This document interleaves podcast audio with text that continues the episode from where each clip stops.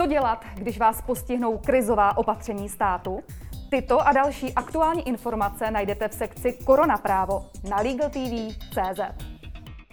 Lze v době nouzového stavu vydávat mimořádná opatření podle zákona o ochraně veřejného zdraví?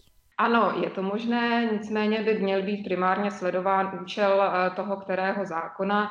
U eh, mimořádných opatření vydávaných na základě zákona o ochraně veřejného zdraví se eh, jedná podle paragrafu 69 odstavec 1 o vlastně teda, tedy opatření, která jsou vydávána v rámci nějakých dílčích kroků. Je zde i ku příkladu opatření možnost omezit svobodu pohybu, která je definovaná primárně tak, že se jedná ku příkladu o zákaz kulturních akcí, sportovních akcí a tak podobně.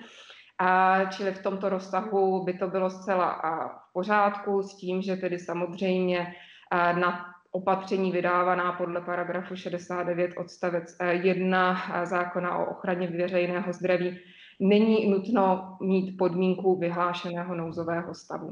Liší se odpovědnost státu za škodu podle krizového zákona a podle zákona o ochraně veřejného zdraví? To se dozvíte příště.